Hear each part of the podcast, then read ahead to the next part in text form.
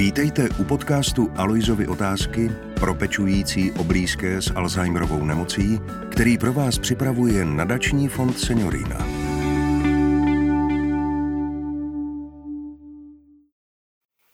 Hezký den, moje jméno je Jarka Švarcbachová a dnes budu klást Aloizovi otázky paní profesorce Evě Topinkové, přednostce geriatrické kliniky, kliniky první lékařské fakulty Univerzity Karlovy a Všeobecné fakulty nemocnice Vítejte v našem podcastu, paní profesorko. Dobrý den, děkuji za pozvání. Vy jste zmínila, že eh, ta mm, umět se zastavit, eh, třeba i cvičit jogu a nějak eh, se nějak posilovat, trénovat tu všímavost, dělat třeba 2 až 3 české populace, tak ta jedna otázka moje byla, jak si vlastně stojí čes, čeští seniori s tou prevencí všeho druhu a jak se jim žije, jestli máte nějaké zkušenosti vaší ordinace, z praxe, z různých studií a projektů, na kterých jste pracovala. Jak si stojíme?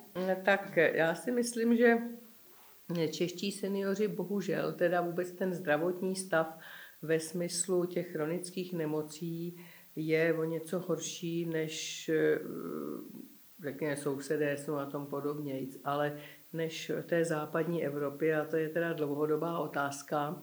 Jestli je to otázka českého postoje, že nemůžu být vlastně, jak se máte, no jak se můžu mít, tak to je taková běžná odpověď a když snad by někdo odpověděl, že se má dobře, tak se na něj ty ostatní dívají jako prostě, že teda mu to začnou závidět hned. Takže tohle to myslím, jestli to souvisí s tímhle, s tím, to nejsem si tak jistá, s takým standardem toho chování, ale čeští seniori jsou, řekněme, z hlediska chronických nemocí a kardiovaskulárních onemocnění, především a metabolických onemocnění eh, ohroženější, čili očekává se i, a i mají vlastně přežití, mají dost slušný, ale už s určitým omezením nebo postižením nebo nemocností. Takže to, to si myslím, že není úplně ideální. Je otázka, jestli dokážeme nějak ten zdravotní stav zlepšit. Teď ten COVID nám to moc nepomohl. Takže to je takový trošku problém. Řekla bych, že začínáme jíst trošku zdravěji obecně jako populace z hlediska e, zeleniny třeba a tak dál. Zase nedokážu odhadnout ekonomicky, jak bude vypadat a na jaké skupiny bude ta ekonomická situace těch starších lidí dopadat tak, že třeba by si něco nemohli dovolit takzvaně zdravého.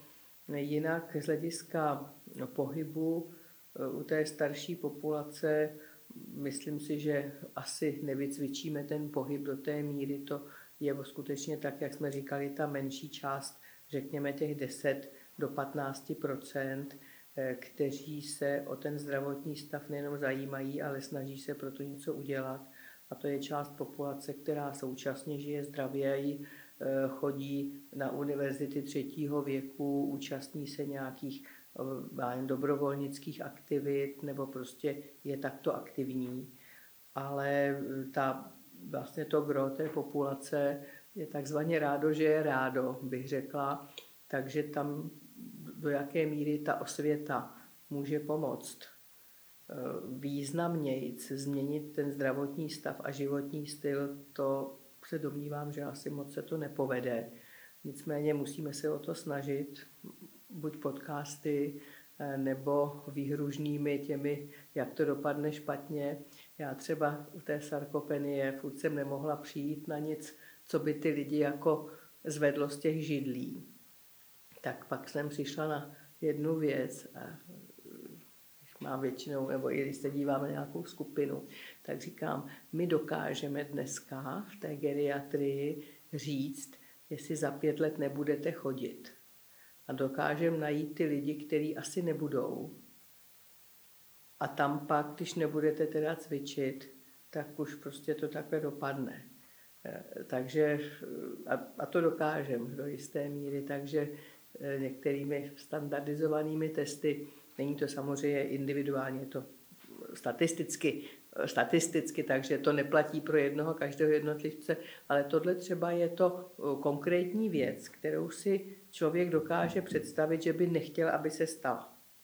negativní Když tomu může, ano, když by tomu mohl zabránit. Pak jsou lidi, kteří ani takhle, jako kuřáci kouřejí, i když vědí, že jim to zkrátí život třeba o pět let alkoholici pijou a prostě tak dále, berou drogy lidi a tak dále. Čili část populace tuto neosloví. Ale určitou část, zejména ženy, které třeba i o někoho pečují, to jsou ty, který se zjišťovalo třeba, kdo si kupuje v lékárnách největší část léků, tak vlastně se ukázalo, to já jsem byla sama překvapená tím výzkumem, že vlastně eh, doplatky za léky byly asi, já nevím, za měsíc asi 400 nebo kolik, nebo 200 tehdy, ale za volně prodejné léky Eh, jejíž efekt byl, řekněme, eh, sporný, tak ty lidi zaplatili v průměru asi tisíc korun měsíčně. To bylo v nějaké lékárně někde na nákupní zóně, myslím, že v Brně to dělalo se, ale to, to byl taková diskrepance, že všichni říkali, že to je hrozný za ty léky, co máme peněz, ale vlastně sami si ještě kupovali věci, které třeba ani nebyly potřeba nebo nebyly účinný. A to vlastně najednou se tak se vlastně nad tím nikdo nerozčiloval. No, já vyhazuju peníze za něco, co není potřeba, protože si myslím, že by mě to mohlo pomoct, jo? Ale vlastně za ty léky, které by účinný měly být, tak když má mít ten doplatek malý, tak to už je straš, strašný nepoměr. Čili tam jde taky o to, co, ty, co, co člověk chce udělat pro sebe. To je opravdu hodně individuální, každý si má možnost rozhodnout, Eh, jak se svým životem bude nakládat. No, to je prostě každýho právo. Může s tímhle, když je to vlastně takhle individuální, i co se týče třeba toho eh, druhu cvičení, jste říká, někdo má nízký tlak, někdo vysoký, někdo trpí cukrovkou, někdo ne, takže vlastně to stravování je velmi individuální. Může třeba s tímhle konkrétně poradit eh, geriatr, říct tomu konkrétnímu člověku, co by mu pomohlo no. prodloužit vlastně tu jeho, nevím, pohyblivost, vitalitu a podobně? Teoreticky asi ano. Eh, myslím si, že, myslím si, že z těch eh, pohybových aktivit tam ta doporučení pro starší lidi jsou. Samozřejmě pokud někdo eh, trpí nějakým závažným onemocněním, tak je potřeba to modifikovat. I ty cukrovkáři musí dávat pozor, protože ty cvičení intenzivní můžou výrazně snížit ten krevní cukr nebo snížit vlastně potřebu těch léků v některých případech může dojít po tom cvičení k hypoglykémím, tak to je nebezpečný, ale ty už to znají, většinou to dokáže, když má někdo tu cukrovku delší dobu, tak už ví, jak, jak na to. Ale to cvičení je poměrně náročný, nevím, jak moc lidí dokáže pětkrát týdně e, mít nějaké aktivity. Víte, ono je to docela těžký. E, nedávno, nebo nedávno, před už asi deseti lety byla publikovaná taková práce která měla takovou hypotetickou fiktivní pacientku, 75 letou, která měla pět nejčastějších eh, chronických nemocí a brala ty léky a měla taky tu cukrovku, tak a měla osteoporózu a teď to začalo. Ráno se musela vzbudit, musela si prohlídnout nohy, potom musela, měla osteoporózu, tak nalačno eh, musela vzít lék. Eh, po tom léku se muselo půl hodiny stát, takže si nemohla ani sednout. Pak musela chodit, pak musela cvičit, pak si musela vařit zdravě, pak zase musela já nevím co. A v podstatě by nedělala celý den nic jiného, než žila zdravě. No tak to taky není samozřejmě cesta. Jo. Já si myslím, i v tom cvičení, i v tom jídle, jak jsme si říkali, ta hmotnost, prostě trošku nadváhu asi dneska tom dostatku relativním těch potravin, to je asi velmi těžký a v tom té nabídce ta fyzická aktivita je dneska nižší, tak je potřeba na to myslet a kdo to má rád, tak ten cvičí víc, kdo to má méně rád, tak cvičí míň, ale minimálně, tak jak jsme říkali, ta chůze, to je taková aktivita, která nikomu moc jako ne, nevadí, ale prostě je taková, nepotřebujete k tomu vybavení.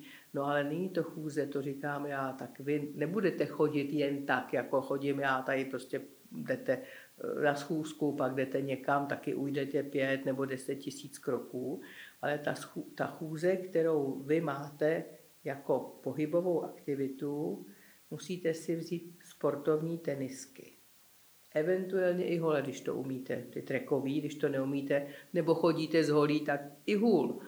A jít tak, ne, že se zastavíte u každé výlohy, a ne, že jdete ze psem a každou dva metry on čuchá, Ale skutečně si najít tu chůzi, říct ano, tak já budu mít teda budu teda chodit, ale budu chodit prostě nějaký okruh nebo nějakou cestu, která mě baví, nebo po každý nějakou jinou, ale prostě dám si teď do půl hodiny a jdu rychle. A jdu tak buď, abych se trochu spotil, pokud to dokážu, nebo abych prostě už tak jako se zadejchal maličko, alebo už to bylo takový jako víc, než bych chodil normálně, kdybych se šoural jen si tak jako s někým, s kamarádkou šel na kafe. Jo, čili je potřeba k tomu přistupovat takhle. Každá chůze je lepší, i ta s kamarádkou směrem na kávu. Ale když to chcete brát jakoby to cvičení preventivní, tak by to mělo mít tenhle ten atribut. Mhm. Já teď u toho přemýšlím eh, o těch různých aktivitách a z vlastního zájmu se eh, prostě to nevydržím a zeptám se na kolo, protože jezdím mm-hmm. na kole. Mm-hmm. A vlastně často v tom vyšším věku lidi, kteří jezdili na kole nebo jezdí na kole, tak aby mohli ještě stále jezdit, tak si kupují elektrokola, to zatím já mhm. nepotřebuju. Mm-hmm. Ale co, co, co o tomhle sportu na udržení aktivity si myslí geriatři? Tak geriatři kolo je, je dobrá věc, ale musíte mít dobrou rovnováhu, eh, pozornost, musíte mít kde jezdit, to znamená ne na super prostě komunikaci, kde jezdí plno prostě nákladáků a podobně. E, musíte jezdit s tím vybavením minimálně s helmou a podobně a spíš po cyklostezce nějaký. Ovšem, když jedete tady v Praze po cyklostezce, tak, tak se hned tak s někým srazíte, protože to má jen dva metry. Že jo? Na některých místech tak je to moc. A teďka jeden tam bruslí a druhý jede na kole a třetí vás předjíždí, tak musím říct, že třeba ty pražské cyklostezky moc dobrý a bezpečný nejsou. Ale e, pokud zase, pokud jste nikdy na kole nejezdila a je vám 80, tak už bych to nedoporučovala. Pokud jste na kole jezdíte, tak pokračujte do té doby a kriticky zhodnoťte, jestli teda prostě všecko jde. Já jezdím s vnukem a tomu teď bude 10, říkala jsem před dvěma, třema lety, až mu nebudu stačit, koupím si elektrokolo, tak zatím jsem si ho taky nekoupila, ale už ta doba začíná, kdybych mu nestačila, nebo kdy mu jen tak tak stačím. Takže nevím, jestli si koupím elektrokolo, ale bylo tady v Praze moc třeba těch vhodných, vhodných eh, cest není, čili já mám ráda kolo třeba osobně, ale spíš, když bych chtěla, tak je potom asi vhodný možná i třeba nějaký, nějaký doma to kolo mít, to, eh, jak si to stacionární, ten rotoped, eh, na kterým se dá ta, tam, zejména tam, kde už prostě máte problémy s tou rovnováhou, nebo tam, kde prostě se necítíte. Eh, teď jsme ještě u té rovnováhy, to je docela zajímavý. Myslím si, že to málo kdo ví, eh, že přece jenom stárne trošku i ta, jako nejenom ten rovnovážný aparát, ale celá ta schopnost tu rovnováhu udržet. A tam samozřejmě eh, taky máme určité možnosti prevence, či to není jenom aerobní aktivita, kdy se musíte zadechat. Ta je taky dobrá, ale není to všechno. Takže kromě těch zadechávacích aktivit, který by člověk měl dělat nějakou dobu, vždycky tak 20 minut, 30 minut, tak eh, denně teda musím říct, dva až třikrát týdně, tak ještě by měl dělat vlastně to cvičení eh, s vlastní hmotností, to znamená nějaký zdvihání ve smyslu třeba zdvihání sama sebe z dřepu, pokud udělá dřep, nebo prostě z polodřepu, třeba s tím stačí, eh, nebo nějaký spory třeba můžete dělat, nemusíte dělat kliky, kdo udělá klik, může dělat klik, kdo ho neudělá, udělá dámský a kdo ho neudělá, opře se vozeď, taky určitým sklonu, který ještě mu vyhovuje a dělá to opřený vozem, čili, vozeď. Čili je tam celá vždycky v tom cvičení, je celá škála toho, jak to provést, nebo co dělat, je hodně i cvičení třeba na židli, který se dají dělat, takže to, a s tou rovnováhou, abych se k tomu vrátila zpátky, eh, je zajímavý, že to se dá taky teda vytrénovat trochu, ne asi vždycky a ne asi eh, jaksi stoprocentně, že by člověk chodil po provaze, ale dá se to významně zlepšit tréninkem, na to je skutečně dobrá i ta yoga, na to je dobrý to tai chi teda, který to jsou všem takové cvičení, které nám nejsou úplně tak běžný a vlastní, ale stačí dělat určitý rovnovážný cvičení, který my jsme třeba v jednom z těch velkých projektů měli několik obtížností, že se začínalo pro lidi, kteří nemají dobrou tu rovnováhu, že se drželi oběma rukama lehce, se přidržovali ne stolu, ale kuchyňský linky, která je trošku vejš. A dělali u toho takový třeba krokový variace, eh, přenášení váhy a podobně. A pak, když to zvládali, se drželi, eh, už se k tomu postavili ne čelem, ale jenom bokem, no a pak už se nedrželi vůbec. A mohly se ty variace krokový nebo ty pozice ještě jaksi být lehčí a těžší varianta. Čili tohle se, tohle se trénovat dalo a doporuč, doporučuje se to. Jsou samozřejmě pak i další, jak si na to třeba ty, ty míče nebo takový třeba ty plošiny, které se který nejsou úplně stabilní, čili je to možné i potom třeba na přístrojích cvičit, pak se dají využívat počítače, kde v podstatě stojíte a vidíte na té obrazovce, jakým způsobem se vlastně pohybuje to tělo a třeba pohyby těla můžete si hrát takovou hru, že prostě hýbáte míčem a vlastně ho e, dáváte do branky nebo něco takového. Čili tohle jsou nejrůznější cvičení. Zase vidíte, že dneska třeba i ty, i ty počítačové hry vlastně, oni to cvičili, oni to dělali děti, že jo, ty na tom hrajou ten tenis a tak dále, ale, ale virtuálně teda, ale e, to, to napomáhá tomu cvičení taky. Nebo i ta virtuální realita, my jsme o tom chviličku mluvili, než jsme začali, tak to dneska jsou nové metody a já si myslím, že bychom se tomu neměli odříkat, zejména ta generace, která teďka se dostává do toho vyššího věku už, tak to už je generace, která s těma počítačima umí zacházet. Mm-hmm. No, e, my jsme teďka se dostali kromě těch e, cvičení i k té oblasti víc než jen zdravotní, taky bych řekla nějaký sociální nebo zážitkový, protože to kolo není jenom, nebo ta chůze, ta procházka není jenom o tom, že si u toho uvědomuji, že, že trénuju svoji, svoje fyzično, ale taky si to nějak užívám. Ano. Tak já bych se chtěla zeptat i vás, jak vy si užíváte vaše Eh, vaši seniorskou éru, protože vy jste někde zmínila v nějakém rozhovoru, že jste překročila tu hranici seniorského věku a zároveň jste mi před začátkem říkala, že pracujete na plný úvazek, že chodíte s vnukem na výlety a podobně.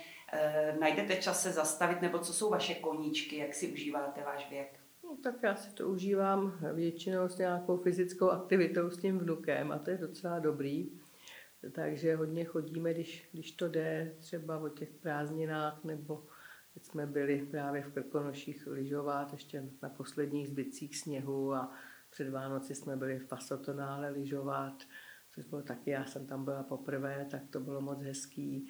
Na podzimní prázdniny jsme byli v Krkonoších, chodili jsme, už jsme schopni ujít 25 a 20 kilometrů na horách, tak to je dobrý denně, takže Vím, že jsme právě nějak ušli přes v letě, jsme tam byli asi pět nebo šest dní jsem se dívala na ten telefon a tam bylo 96 kilometrů, tak já říkám, ne, dneska sice jsme měli odjíždět, ale ještě 4 kilometry, si dělám legraci trochu, ještě 4 kilometry a máme tu stovku, nebo dostal vnuk, když mu bylo asi 6 let, tak jsme byli na Lipně na kole, tak dostal teda diplom, že ujel 100 kilometrů na kole kolem Lipna.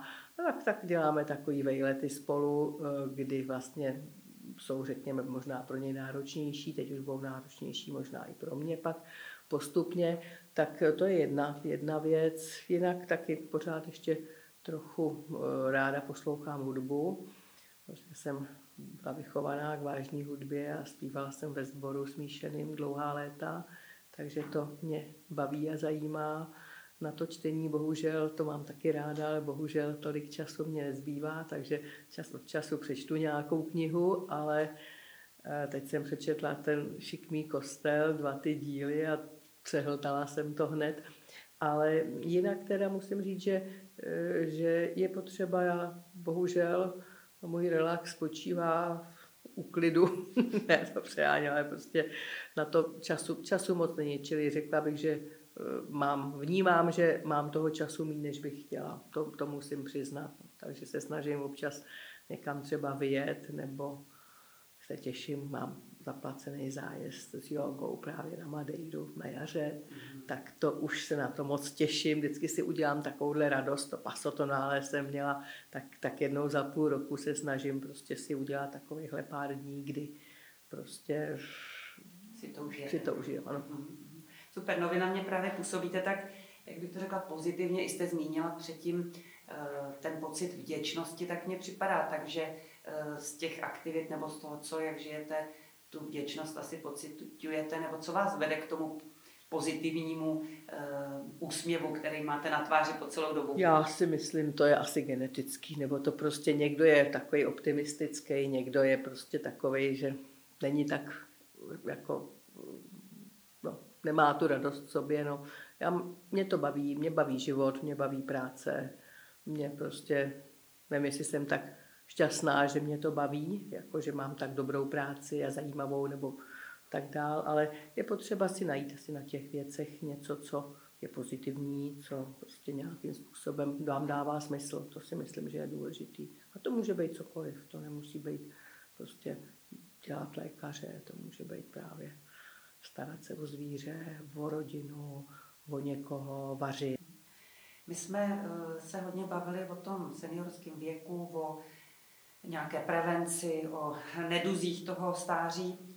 A taky víme, že e, často jsou e, ty seniori sami. Když jsou ještě třeba dva a jeden zrovna má třeba tu chřipku nebo se mu špatně stává, tak ten druhý mu pomůže.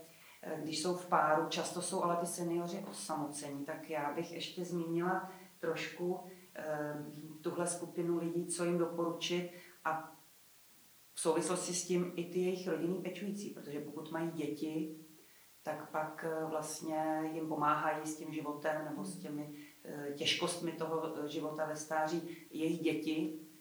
Tak jestli k tomu byste ještě chtěla něco doplnit? No, to je samozřejmě to je obtížná kapitola. To stárnutí to spolu, jak si to, to přináší. Jednak přináší velmi často umrtí toho partnera nebo nemoc toho partnera, což je samozřejmě tak jako u dětí nemoc dítěte dlouhodobá nebo postižení znamená prostě mnoho omezení a vlastně eh, celodenní třeba často kolikrát péči o toho druhýho. Eh, druhá věc je, když potom se stane, že ten jeden partner odejde, tak eh, zase lidi asi podle své nátury, jak se říká, tak to vnímají různě. Většina se s tím dokáže poměrně dobře vyrovnat, ve smyslu dokáže žít sama potom. Eh, někteří si dokážou dokonce najít třeba potom takzvaně náhradní nějaké přátele ve smyslu eh, mít někam, mít možnost s někým někam jít, popovídat, eh, i třeba korespondovat, to už dneska se moc nenosí. Velká část seniorů je schopná se naučit pracovat s tím počítačem a určitým způsobem využívat vlastně ten kontakt jenom eh, přes, eh, přes ty počítače, přes Whatsappy a nějaký ty, nějaký ty mm, mediální teda rozhraní. Eh, je ten, ten život samozřejmě, jsou, je celá řada lidí, kteří třeba nebyli eh, se zdaní a žili poměrně sami, nebo neměli ani děti. A tahle ta část populace, ta je zvyklá žít sama, tak ta se s tím vyrovnává docela dobře. Ty mají celou řadu zájmů, eh, svých zájmů dlouholetých. A takže důležité je, a vlastně dokážou, dokážou si s tím poradit. A ty jsou taky dobří eh, pacienti, protože oni jsou zvyklí spolehat na sebe, jsou často na sebe docela tvrdí, aby to všechno, aby se mohli vracet zase do toho svého prostředí.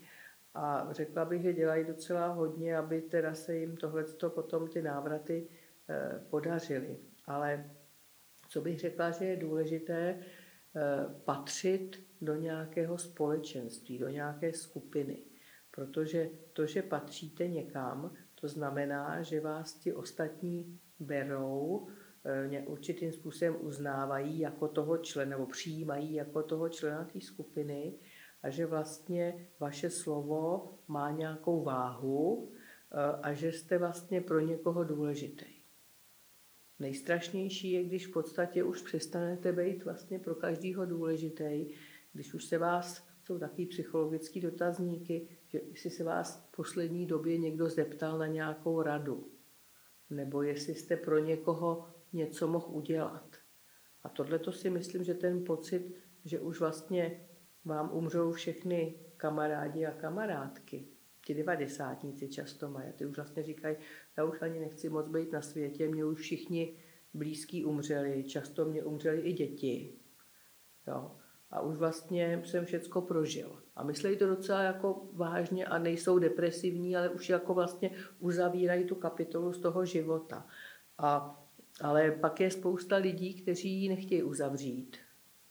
A kteří právě už tohleto tohle nemají. Jo? Teď je tam třeba ty otázky, s kolika lidma se nějakým způsobem stýkáte fyzicky nebo nějakým způsobem vzdáleně. A jako když nemáte určitý počet těch lidí, tak vlastně se najednou dostáváte do toho osamění, do té izolace a vlastně nikomu na vás nezáleží. To si myslím, že je jako daleko horší. A nebo pak máte ty děti a ty nemají čas a tam ještě máte pocit té zahořklosti, že už ani ty děti se o mě nechtějí starat, jo? nebo už jako nechtějí mě navštěvovat. A otázka je, co prostě můžete tomu vnukovi, který mu je pět, tak mu asi ještě můžete číst knížku a tak dál. Deset, už s ním počítačovou hru budete ve třinácti hůř hrát.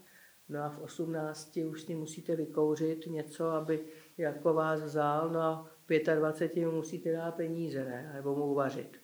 Jo? Čili to je docela ty prarodiče těm větším dětem, v smyslu pra, pra, a vnukům, ne, vnukům, jako už mají daleko menší možnost něco předat, znalostně nebo moudrostně, nebo ať už to vezeme jakkoliv, aby oni to vůbec brali. To je, je docela těžký hledat ty styční To je docela těžký, takže vlastně o ty vnoučata jako trochu přijdete. Děti mají svoje životy a když mají pracovní životy, tak v podstatě mají na vás čas, jen když oni mají čas a to není nikdy v době, kdy vy potřebujete, aby měli čas. Velmi často se to míjí. A pak jsou, pak jsou rodiny taky, kdy třeba ten senior z mý zkušenosti bydlí s těma dětma v domku třeba, no a oni jsou celý den v práci. A oni řeknou, no vždyť on ani za mnou nepřijde tak on ráno v 7 hodin babička ještě spí a v 5 hodin on přitáhne rychle, aby něco uvařil, babičce přinese to jídlo, ale už tam s ní nesedí a hodinu si s ní nepovídá. To už je patologický, když to udělá. A nepovídá si se svou manželkou a se svou rodinou. No a teď ještě by měl jít cvičit, pak by měl žít zdravě, tak těžko si s babičkou už může povídat. Jo?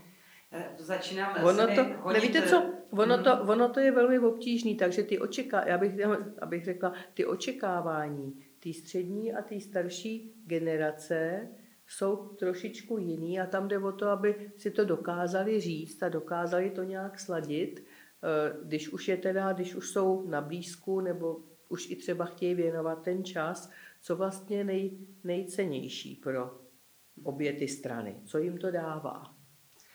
To je dobře, že to říkáte, protože někdy uh, ta očekávání jsou různá a stačilo by, aby si o to řekli nebo aby si to vyříkali a třeba uh, se někdy dcera přehnaně stará o, nevím, o pořádek, o to, aby bylo uvařeno, aby všechno bylo v pořádku a ta maminka nebo ten otec uh, by klidně ožilili pořádek, kdyby místo úklidu s nima chvilku poseděla nebo se s nima šla jít projít do parku ale nevědí to vzájemně a tak ta dcera se snaží, je vyčerpaná, ale vlastně ta zpětná vazba není poděkování nebo vděk, ale je to, to bych řekla, skuhrání nebo udrání, eh, výčitky, že s nima netráví čas. Je to poměrně složitá problematika, kterou ty eh, pečující eh, děti, zvlášť, že ten rodič má nějakou závažnou nemoc, třeba tu Alzheimerovou, že to pro ně taky není jednoduchý chodit do práce a zároveň se třeba o něj postarat a ještě no, mít svoje děti nebo vnoučata. No tam, kde no, jsou ty, ty ženy mezi dvěma mlínskými kameny, že jo,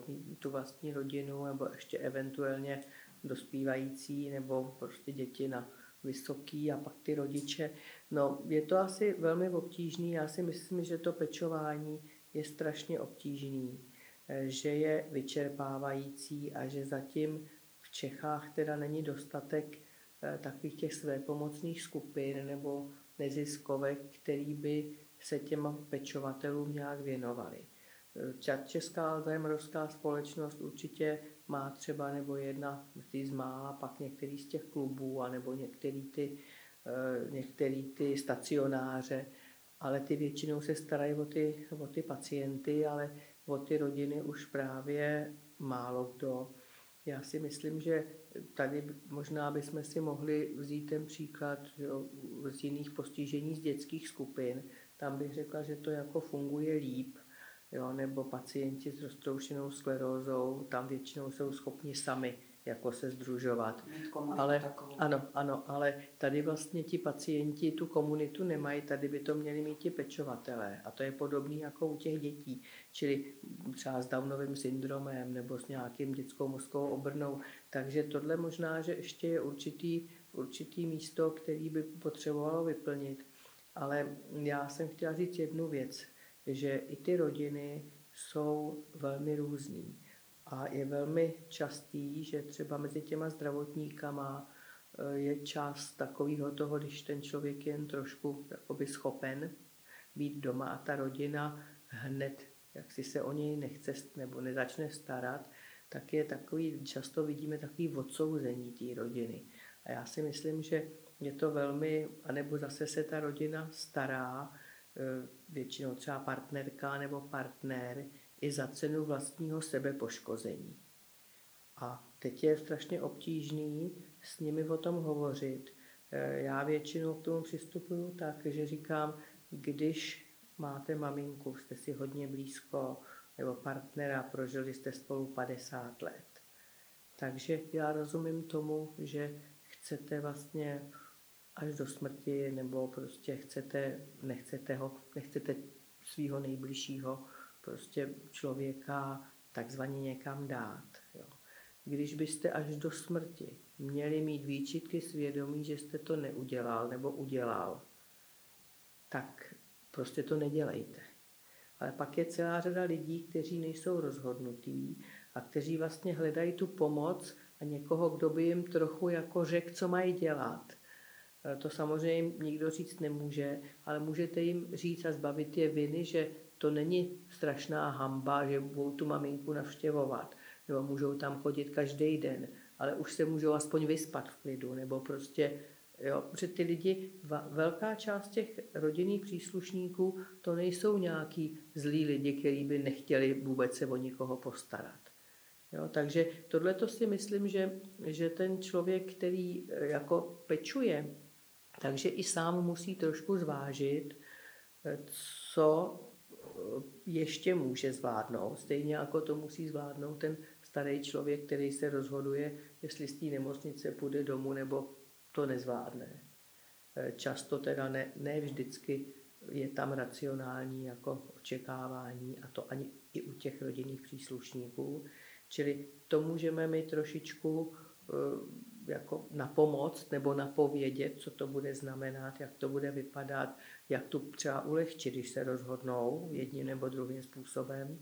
Ale eh, tohle to je potřeba hodně zvažovat, aby člověk se úplně ne, ne, nevyčerpal a není cílem o někoho pečovat, až, do, až se sám vlastně umřu. Jo, jo, souhlasím s vámi naprosto. A pak jsou situace, kdy prostě to už přesáhne ty možnosti péče jednoho člověka. Jo, nemůžete být prostě s tím eh, pacientem, který celý noci nespí, eh, je inkontinentní v obou kvalitách, ještě dokáže vstávat z té postele, je to všude potom, celý noci má pocit, že už je ráno a tak dál a celý den prostě ještě zase vyžaduje nějakou pomoc. Unaví se i pacient samozřejmě, ale to nejde vydržet prostě díl než nějakou krátkou dobu. Eh, pečování o pacienta v terminální fázi onkologického onemocnění, který trvá týden, měsíc nebo dva měsíce, je něco úplně jiného. A to je to poslední rozloučení s maminkou nebo se svým partnerem. Ale pečování třeba o pacienta s tou Alzheimerovou chorobou, to může trvat prostě léta. Takže je taky otázka, aby si člověk uvědomil, jaký je. Někdo prostě je veselý, jak se říká, jestli já jsem veselá, někdo je prostě takový, že prostě tak, není tak radostný, někdo zvládne větší stres, někdo ne. A prostě každý jsme jiný. Někdo je chytrý, někdo hloupější, někdo hezký, někdo ošklivější a někdo zvládne větší stres a někdo ne. Tak je potřeba tohle o, sobě, tohle o sobě všechno vědět, o čem jsem teď mluvila, jestli jsem hezká nebo ošklivá, jestli mě to vadí nebo nevadí, jak si s tím naložím, eh, jestli jsem chytřejší, jestli mám možnost, tak to můžu rozvíjet nebo nechci to rozvíjet. Prostě musím se znát, musím se přijmout a musím se přijmout i jako pečovatel. Jo, stejným způsobem. Mm-hmm. Určitě tahle složka je hodně důležitá vědět o sobě, mm jak to je mám... taková kognitivně behaviorální prostě rozvaha, jo, se jo, jo. dá říct. Jo? A zároveň my si myslíme tady v Nadačním fondu Seniorina, že je dobrý eh, předkládat eh, těm pečujícím nebo těm rodinám celým i ty mm, potenciální možnosti a ty informace, proto vlastně natáčíme tady podcast Aloizovy otázky a proto taky vlastně, vy jste zmínila ty své pomocné skupiny, my vlastně každé první úterý v měsíci pořádáme takovou poradnu pro pečující, kam si zveme odborníky, neurology, psychiatry, sociální pracovnice, právníky a podobně. Eh, a jmenuje se to Alzheimer Café, takže když by naši ano, posluchači ano, se chtěli přijít podívat, tak teď... Tam byla paní doktorka Schneiderová. No jo, jo, teďka. Tam byla první úterý v lednu, jsme hmm, měli jako hmm. hosta. A, eh, takže to určitě je potřeba. A pak doporučujeme taky poradnu Alzheimer Point, kterou vede Jitka Andresová, podporuje, podporuje tu poradnu Alzheimer nadační fond protože často ty pečující se v tom utápějí a v tom kolotoči té svojí práce, toho svého života a té péče už nemají kapacitu vlastně eh, schánět ty informace, tak my se snažíme, aby se k ním nějak dostali, buď formou podcastu až do ucha, nebo eh, skrze tu, tu poradnu. A Určitě. pak se můžou vlastně sami rozhodnout, jak chtějí dál pokračovat a využít třeba i těch odlehčovacích služeb, protože někdy vlastně to nejhorší rozhodnutí je Eh, vzdát se už té domácí péče a přesunout toho blízkého do nějakého zařízení už s trvalým pobytem, ať už to je domov pro seniory nebo domov se zvláštním eh, režimem.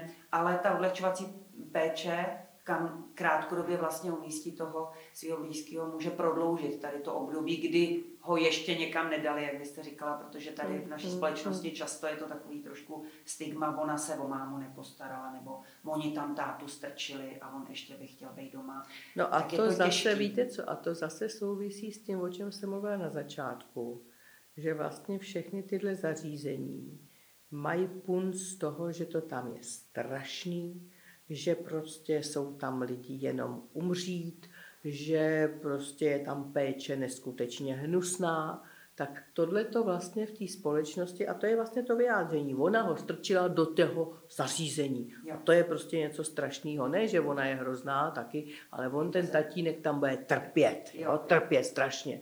Ale ono se ukazuje, že část těch dementních už je nepozná. Že když v okamžiku, kdy ten dementní člověk vás nepozná, tak on je úplně stejně šťastný, ať je kde je, no, možná, nebo to, možná, že to tak není, ale prostě má určitý režim, má určitou v úvozovkách zábavu ve smyslu aktivity nějaký, má e, pravidelnou hygienu, e, dokážou to lepší zvládnout, třeba ty hygieny jsou velmi obtížné někdy u těch pacientů, nechtějí se koupat, že jo, nechtějí prostě, to není tak snadný, nebo prostě mají ty poruchy chování, kdy prostě vyžaduje sex nebo prostě vyžaduje něco, je hrubej, eh, křičí nebo prostě kope, nadává, když se není, nedaří něco nebo prostě se neví, a nebo prostě je nešťastný a vy nevíte, jak mu pomoct, až to nedokáže ten člověk nějakým způsobem říct, nebo prostě krmíte někoho a on se dusí. No to je hrozný.